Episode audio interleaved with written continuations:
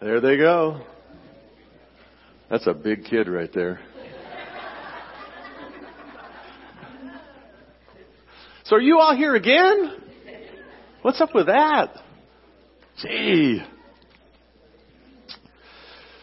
It was two nights before Christmas when Elizabeth Morris received a phone call from the local hospital informing her that her son had been involved in a car accident and that she and her husband Ted were urged to come immediately to the hospital. Arriving at the hospital shortly after that, they discovered that their son had already passed away, was gone, the victim of a drunk driver. It was the next day at the police station that they learned the identity of the man responsible for their son's death. Elizabeth Morris recounts how she began to feel anger, bitterness, resentment. She stood in her son's bedroom thinking about how unfair it was that her son was gone. And through our legal system, the man who had killed her son was walking around still carrying his driver's license. At the preliminary hearing in the courtroom, she saw for the first time the face of the man who'd killed her son. And that anger, that resentment, that bitterness grew and multiplied. And she discovered in that moment that as a Christian, learned to value love, she felt a very intense hatred for perhaps one of the very first times in her life. Court dates got postponed over and over again. The man who'd killed her son continued to walk free. She found herself thinking, if I see him walking across the street, I'm going to run him over. Maybe you understand that. I certainly do. She felt convicted about what she was feeling toward this man. She prayed and asked God to help her. She remembered verses of scripture that maybe would come to your mind in the midst of this story. Verse that says something about forgiving 70 times 7. Love your enemies. If you forgive those who trespass against you, I'll forgive you your trespass. These verses all kind of flooded into her mind. The final court date came. The man who'd killed her son was given three years of probation. She was irate. Anger, bitterness just continued to, to multiply.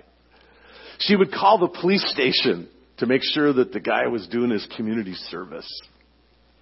She would actually drive by his house hoping to catch him doing something that violated his parole.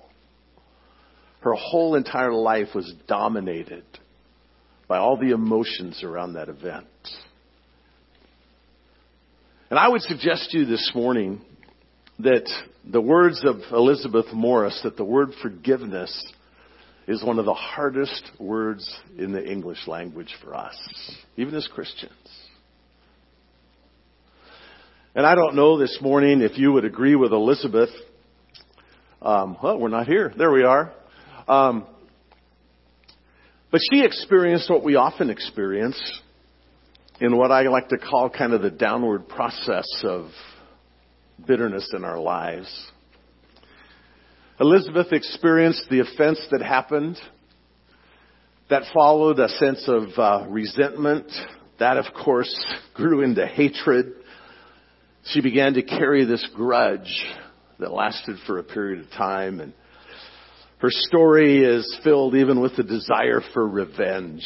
If I see him walking across the street, I want to run him down. I don't know if you've ever experienced this. I have. I understand this fully.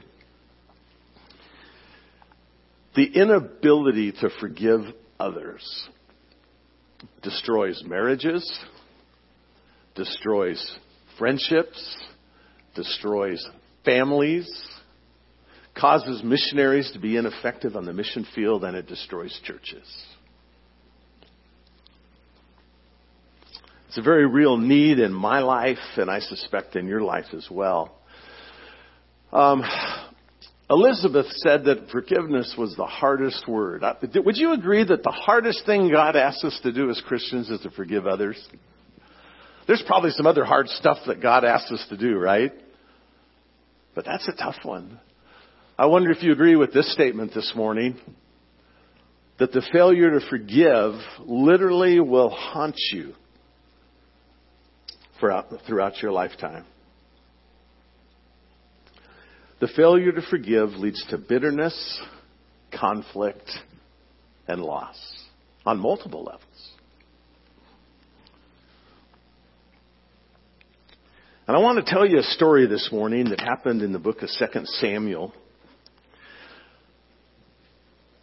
We all know the story of King David, the greatest king of Israel, the man after God's own heart. But there's some dark spots in David's life, right? And if you turn with me this morning to 2 Samuel, I want you to see an event in the life of King David, and I want you to meet a man by the name of Ahithophel. Can you all say that with me? Ahithophel.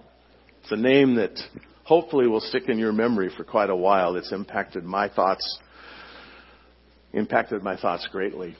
As you come to the book of 2 Samuel, if you were to open your Bible this morning to 2 Samuel, and if you were to drop in at chapter 11, you'll find kind of the background of this story that I want to tell you.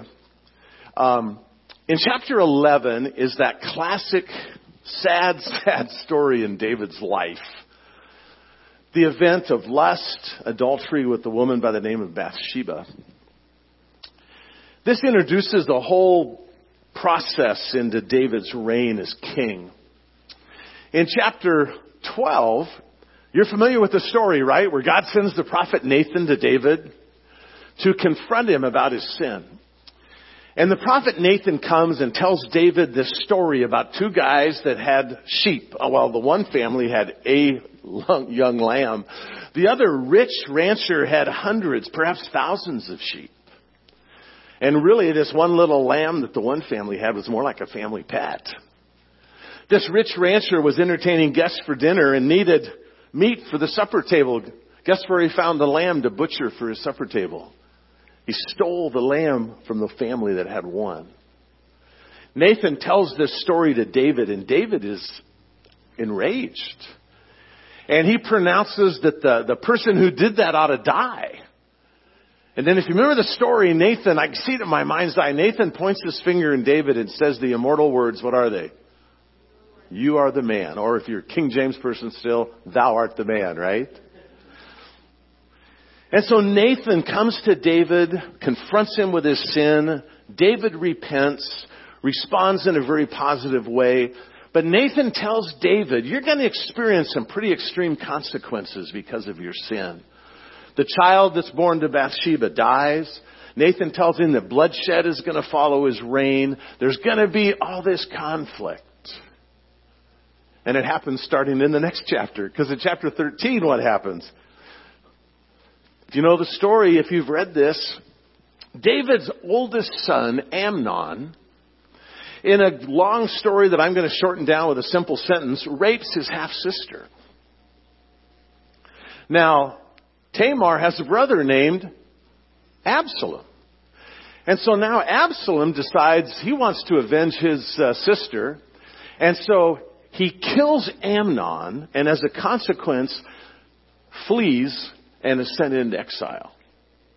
Kind of the side story is David is ticked off. He's angry at what Amnon has done, but David does what? Nothing. And so Absalom takes things into his own hands, has Amnon killed, and he flees for his life.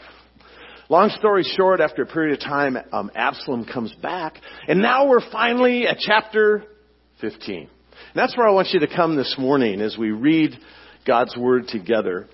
Because Absalom now has come back. Oh, by the way, when Absalom killed Amnon, he not only avenged his sister's rape, he also now has placed himself at the top of the pecking order to be in line for the throne because Amnon was the firstborn oldest son of David and would have been the next king. Guess who's in line now? and so Absalom plans this conspiracy, this rebellion. And it came about after this that Absalom provided for himself a chariot and horses and 50 men as runners before him.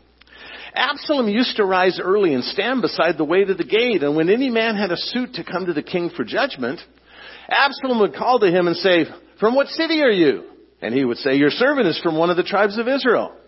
Then Absalom would say to him, See, your claims are good and right, but no man listens to you on the part of the king. Moreover, Absalom would say, Oh, that one would appoint me judge in the land, that every man who has any suit or cause could come to me, and I would give him justice.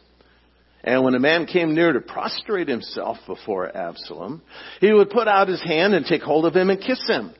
In this manner, Absalom dealt with all Israel who came to the king for judgment. So Absalom stole away the hearts of the men of Israel.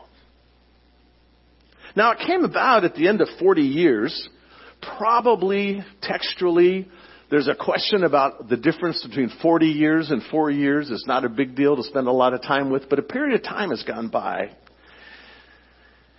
And Absalom said to the king, Please let me go and pay my vow which I vowed to the Lord in Hebron. About 19 miles southeast of Jerusalem is the city of Hebron. For your servant vowed a vow while I was living at Geshur in Aram, saying, If the Lord shall indeed bring me back to Jerusalem, then I will serve the Lord. The king said to him, Go in peace. So he arose and went to Hebron. But Absalom sent spies throughout all the tribes of Israel, saying, As soon as you hear the sound of the trumpet, then you shall say, Absalom is king in Hebron. Then 200 men went with Absalom from Jerusalem, who were invited and went innocently, and they did not know anything. And Absalom sent for, notice the next word, here's our star player in this drama, Ahithophel, the Gilonite, David's counselor from the city of Gilo, while he was offering the sacrifices. And the conspiracy was strong, and the people increased continually with Absalom. So Absalom stages this revolt, gets all these people together to come on his side and follow him and challenge David for the throne. Then a messenger came to David saying, The hearts of the men of Israel are with Absalom. And David said to all his servants who were with him at Jerusalem, Arise and let us flee, for otherwise none of us will escape from Absalom. Go in haste, or he will overtake us quickly and bring down calamity on us, and strike the city with the edge of the sword. Then the king's servant said to the king, Behold, your servants are ready to do whatever my lord the king chooses. So the king went out and all his household with him. But the king left ten concubines to keep the house. So Absalom stages this revolt. News comes to David of what's happening. What's David do? Takes off. So he gathers his family, he gathers the servants in the household, those supporters of his, and they're taken off out of town to avoid the conflict. And the key phrase in here that captures my interest and always has is this statement in verse 12 Absalom sent for Ahithophel, the Gilonite. And the next two words say what? David's counselor. And so I want you to think with me a little bit about this man Ahithophel. Um,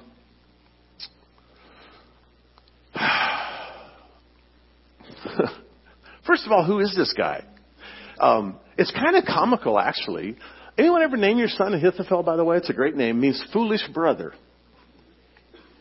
So here's a man with the name that means foolish brother, and he is the most trusted confidant of King David. The scripture tells us that when Ahithophel spoke, David understood it to be a word directly from God. When Ahithophel gave advice, it was direct from God. That's how, that's how his wisdom was, was counted. Uh, Ahithophel and David were like this. Close, confident counselor.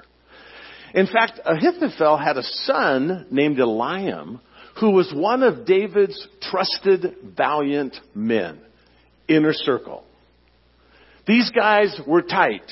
David and Ahithophel. And yet, when Absalom launches his rebellion, he calls for Ahithophel. And I read that, and I'm kind of surprised.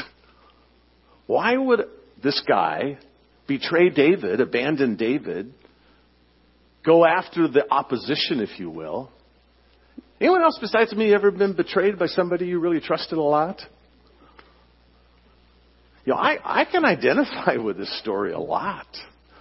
So, Ahithophel follows Absalom, deserts his friend David, and he gives advice. And what happens is, David is fleeing out of town. Guys are following him. People are flocking to him.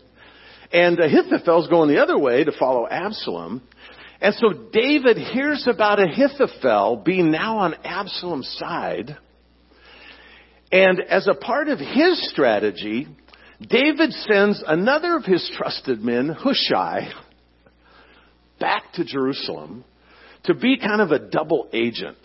To go back and pretend to be with Absalom, to go back and pretend he's on Absalom's side, and hopefully to give Absalom advice that is beneficial to David. That's David's plan. And so David has fled, Absalom has come, and now it's time for Ahithophel to give his advice. And so in chapter 16, if we jump in at verse 20, you may want to just read all of this this afternoon or tomorrow to kind of put all the pieces together because I'm kind of racing through all this and leaving big holes. In verse 20 of chapter 16, Absalom said to Ahithophel, give your advice. What shall we do? And Ahithophel said to Absalom, go into your father's concubines. Remember he left ten behind. Go into your father's concubines whom he has left to keep the house. Then all Israel will hear that you have made yourself odious to your father. The hands of all who are with you will be strengthened. You see, the harem of the king was one of the marks of his kingship. And his heir who would follow him, or a conquering king that would come, would automatically inherit the harem. And so Ahithophel says, put up a big tent on top of the palace, and in front of the eyes of everybody in the kingdom that can see, go into those concubines, engage with them sexually, taking your claim of the throne. The Living Bible has a phrase in here where they take a little liberty but express the idea that saying that it, this was an irretrievable, irrevocable violation. That's Ahithophel's advice. Then Ahithophel goes on. It says in verse 22, they pitched the tent, Absalom went in. The advice of Ahithophel, verse 23, which he gave in those days was if one inquired of the word of God. I already told you about that. Furthermore, now we're to the, now we're to the meat of the issue in chapter 17. Furthermore, Ahithophel said to Absalom, please let me choose 12,000 men that I may arise and pursue David tonight. I will come upon him while he is weary and exhausted and terrify him so that all the people who are with him will flee. Then I will strike down the king alone. I will bring back all the people to you. The return of everyone depends on the man you seek. Then all the people will be at peace. So the plan pleased Absalom and all the elders of Israel. Is that a good plan? That was a fabulous plan. But in the providence of God, Hushai was there, another counselor. Let's hear what he has to say. So Absalom says, now, verse 5, call Hushai the Archite. Let us hear what he has to say. When Hushai had come to Absalom, Absalom said to him, Ahithophel has spoken thus, spoken thus. Shall we carry out his plan? If not, you speak. So Hushai hears the plan of Ahithophel, and what's his first response to that internally? Oh no. And so Hushai has a plan B. And he begins with this sentence. Remember, the, uh, the wisdom and advice of, Hith- of Ahithophel was like who was speaking? And so Hushai's first sentence is this. This time, I'm in verse 7 if I lost you, I'm sorry. This time, the advice that Ahithophel has given is not good. Moreover, Hushai said, you know, your father and his men, they are mighty men. They are fierce like a bear robbed of her cubs in the field. Your father is an expert in warfare. Will not spend the night with the people. He's not that dumb. Behold, he's now hidden himself in one of the caves or in another place, and it'll be when, when, when he falls on them, Ahithophel falls on them at the first attack, that whoever hears it will say, there's been a slaughter among the people who follow Absalom. And even the one who is valiant, whose heart is like the heart of a lion, will completely lose heart. For all Israel knows that your father is a mighty man, and those who are with him are valiant men. But I counsel that all Israel be surely gathered to you, from Dan to Beersheba, north to south, the whole country. As the sand that is by the sea in abundance, and that you personally go into battle. So we shall come to him in one of the places where he can be found. We will fall on him as the dew falls on the ground, and of him and all the men who are with him, not even one will be left. If he withdraws into a city, then all Israel shall bring ropes to that city, will drag it into the valley. Not even a small stone will be found there. Then Absalom and all the men of Israel said, The counsel of Hushai the Archite is better than the counsel of Ahithophel. Read this next sentence. For the Lord had ordained to thwart the good counsel of Ahithophel so that the Lord might bring calamity on Absalom. So here's two plans. What's the difference between Hushai's plan and Ahithophel's plan? It's all in the pronouns. Everyone knows what a pronoun is, right? It's all in the pronouns. When Ahithophel gives his advice to Absalom, the primary pronoun is the word I. I will choose 12,000 men. I will hunt David down. I will thrust him through with a spear. I will bring them back to you. And I'm starting to ask myself questions as I read this story. Ahithophel is not a soldier. He's not a warrior. He's a counselor. Now, if you were going to go into a fight, and you had one friend that was a boxer, and the other one was uh, a scientist researcher type, who would you choose to go into battle with? This isn't complicated. So, Ahithophel wants to personally hunt David down, put a spear through his chest. That's Ahithophel's plan. I'm going to do it. Let me go. Hushai's advice was very different. The pronoun he uses over and over again is you. So now Hushai appeals to Absalom's ego. Gather the entire nation. You know how formidable a foe David and his valiant men are. But you gather the nation and you go and we will bring them back. So Absalom chooses Hushai's advice. Why? Appeal to his ego. Whose advice was better? no question. Ahithophel's advice was the right plan. In fact, long story short, condense it down, Hushai sends spies out of the city, priests, to go carry the message to David to tell David what Ahithophel's advice has been.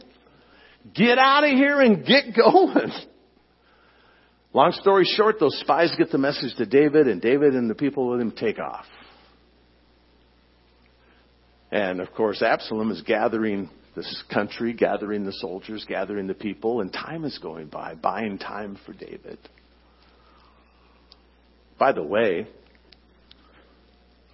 how many times do you think Ahithophel had ever heard the words, not good, in summary of his advice? How many times do you think he'd heard that? one time. Interestingly, he walks away from that session with Absalom where his advice has been declared not good, goes home, settles his affairs, and kills himself. And I'm reading this story and I'm asking myself over and over again, why? Um, why why does Ahithophel, A, why does he trade sides? Why does he betray David? Why does he switch over to Absalom? Why? Why does he have this um, plan, this strategy to personally go out and put a spear through David's chest? What's driving Ahithophel? That's my question. And you, of course, want to know what is the answer, right? Do you ever do you ever read the um, the all those begats, those genealogies? So and so begat so and so begat so and so begat so and so. And what you do, you're not in your head. You're saying, "Yes, I read those." And what we do is we buzz through those because how important can those be? Well, if you pay close attention to the genealogies, you discover a fascinating fact. Um, Ahithophel, I told you, had a son named Eliam, one of David's valiant men. Eliam had a wife, and he and his wife together had children. One of his children was a young lady named Bathsheba. So, what's the relationship between Ahithophel and Bathsheba? Bathsheba was Ahithophel's granddaughter. And I go, Of course! Any other grandfathers here? Someone ever mistreat your granddaughter? What are you going to do? Who said that? Who said that? Well, they couldn't shoot him back then because they didn't have any guns. That's why Ahithophel wanted to use a spear. And so, this whole story goes all the way back to chapter 11 when David has this illicit sexual relationship with Bathsheba, follows that by making sure that her husband Uriah is killed in battle, and then David marries Bathsheba, brings her into his. All of this goes back to that beginning point. How many years did Ahithophel carry that bitterness, that anger, that resentment, that grudge? My guess is just looking at the stuff between chapter 11 and chapter 15, probably 10, 12 plus years. You ever carried a grudge that long in your life? Know anybody else who has? You know any bitter old women, bitter old men who have carried grudges for decades? It happens. And so, the consequence of this story is this. There is a potential for anger, resentment, bitterness, failure to forgive to follow any of us, any of us, for decades. The potential is always there. And so there's four things I want you to grab a hold of, and I wish I didn't have to hurry through these, but um, I think there's value in learning the lesson of Ahithophel. There's value in understanding that a failure to forgive, a refusal to forgive, leads to a life of bitterness, um, pain, um, all kinds of problems. And my observation is that sometimes we have different ways of forgiving without really forgiving people. We have, sometimes we forgive people conditionally. I will forgive you if if you change, if you confess, if you repent, if, if, if, my forgiveness is conditioned on what you do. And if you don't do it, you're out of luck. We also have a kind of forgiveness that's not conditional, but it's incomplete. Um, I'll forgive, but don't expect me to forget. I'll forgive, but don't ever do that again conditional forgiveness, um, incomplete forgiveness, and then delayed forgiveness. I'll forgive, just give me time. I need time. We need to learn the importance of forgiveness. Uh, my second thought is this I must be committed to a ministry and spirit of forgiveness before the offense happens. If you and I wait until someone offends us, hurts us, does whatever, before we contemplate whether or not we're going to forgive, guess what? not happening. We need to choose before the event, before an event. We need to choose that I will forgive. I am going to forgive. Um, there's two passages here. Ephesians 4:32. Uh, some of you, like me, have memorized this.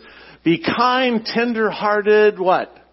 Forgiving each other as God, for Christ's sake, has forgiven you. We got those passages. Um, the Colossians 3 passage says this. Can you read it with me? Can you see it all up there? Part of it's on the edge. So as those who've been chosen of God, holy and beloved, put on a heart of compassion, kindness, humility, gentleness, and patience. How's that for a list? Huh? Put on these things. Wear them. Put them on. Bearing with one another. Literally putting up with each other. That's what we're supposed to do. Bearing with one another and forgiving each other whoever has a complaint against anyone. Just as the Lord forgave you, so also should you. Committed to a ministry of forgiveness. My third thought is this. There's value in remembering what God has done in forgiving you and me, right? God has forgiven us uh, in such an amazing way. We just sang about it, in fact. Um, Psalm 103:12 says that as far as the east is from the west, what has God done? Separated our sin from us. He has separated our sin as far as the east is from the west. What I call the place of no return.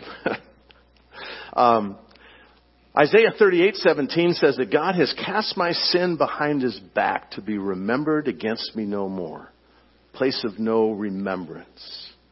He has separated my sin from me as far as the east is from the west. He's cast my sin behind his back to be remembered against me no more. Does that, does that mean God has a faulty memory?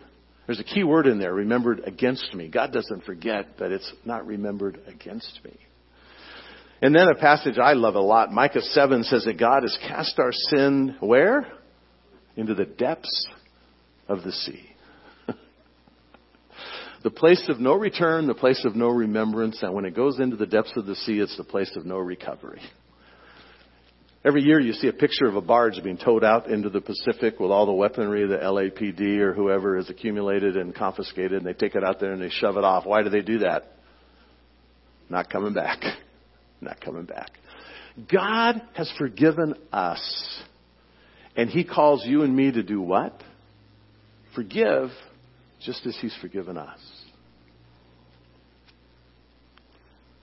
And then a fourth thought that follows this for me. It's important for us to remember that we need to be forgiven too, right? Anyone besides me ever messed up? Ever hurt anybody's feelings? Ever offended anybody? Ever blew it big time? You know? Um, I've had to be forgiven by people lots of times. And in Galatians chapter 6, Paul says, Brothers, if you see someone caught in a trespass, you who are spiritual, restore that one that word restore is the idea of mending fishing nets, making them functional again, mending broken bones so that a body heals properly. He says, restore such a one in a spirit of meekness, looking to yourself lest you too be tempted. Have you ever been in a situation where somebody did something really awful and horrible and you found yourself thinking or saying, I could never do that? Well, I'll tell you what, as I read this book, right time, right place, right circumstances, you and I are capable of doing anything. But for the grace of God, right? And it's so easy for us at times to see situations where we've been hurt, we've been offended, and we fail to remember how much God's forgiven us and how much we've needed to be forgiven by others. We need to be people who are committed to a ministry of forgiveness. The story of Elizabeth Morris, by the way, doesn't end where I left you hanging. Elizabeth and her husband Ted began visiting Tom, the man who killed their son. He actually wound up doing a prison term because he violated parole without her help. and he wound up in prison. Elizabeth and Ted began visiting him on a regular basis. She discovered forgiveness with the help of the Lord. they witnessed to Tom, shared the gospel with him. He came to faith, was baptized, responded to the gospel message. And Elizabeth and Tom actually traveled for a period of time speaking at high school assemblies for Mothers Against Drunk Driving.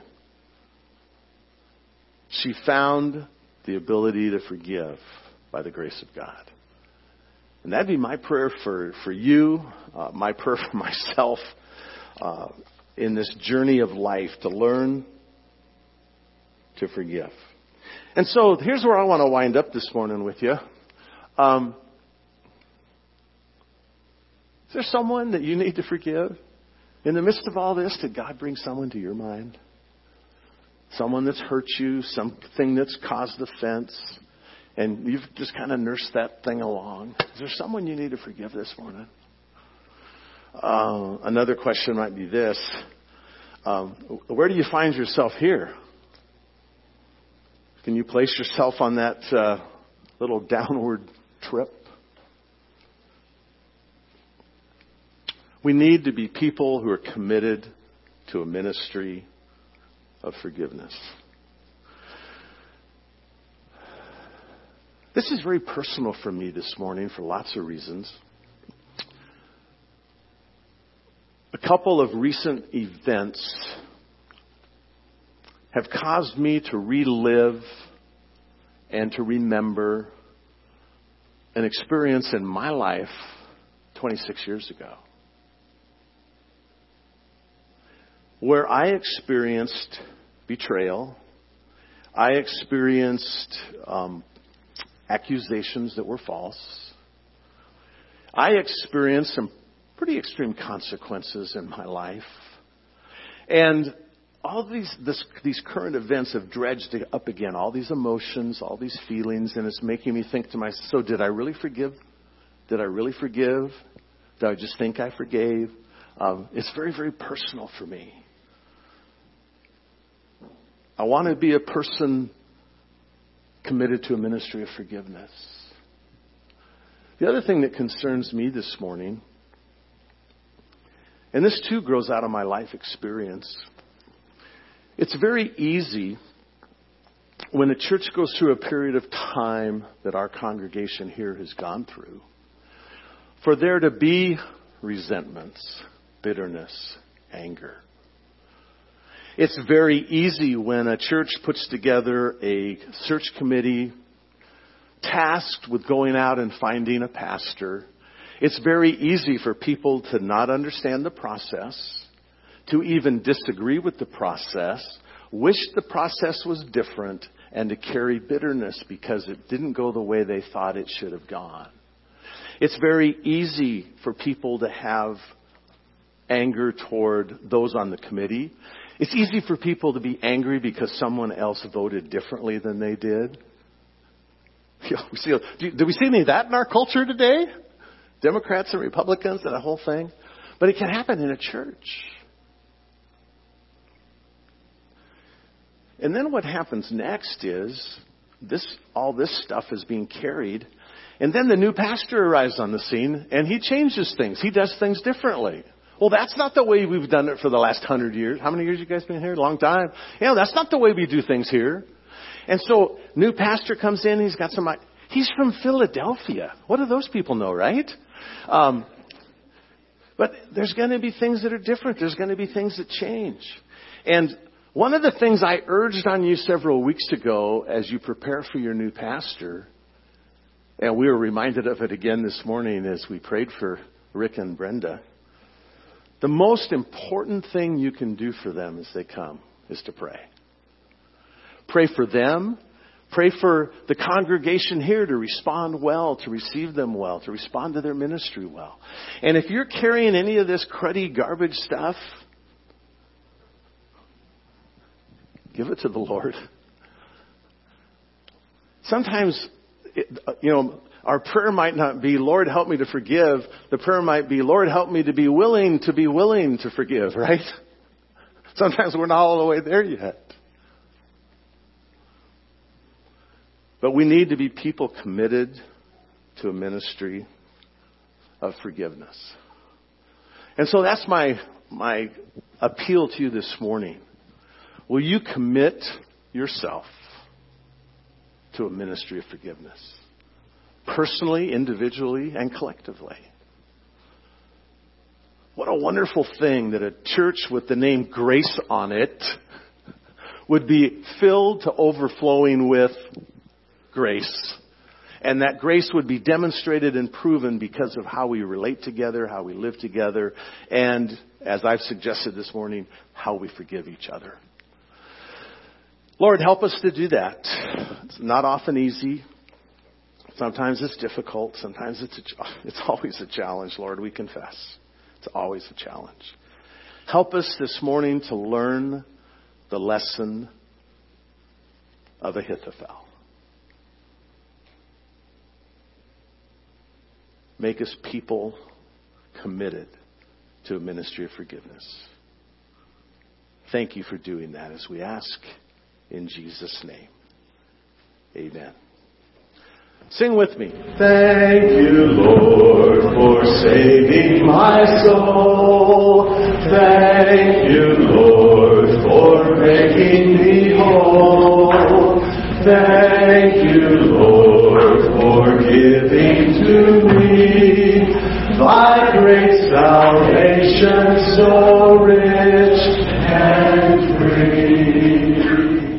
He has blessed us with every spiritual blessing in the heavenly places.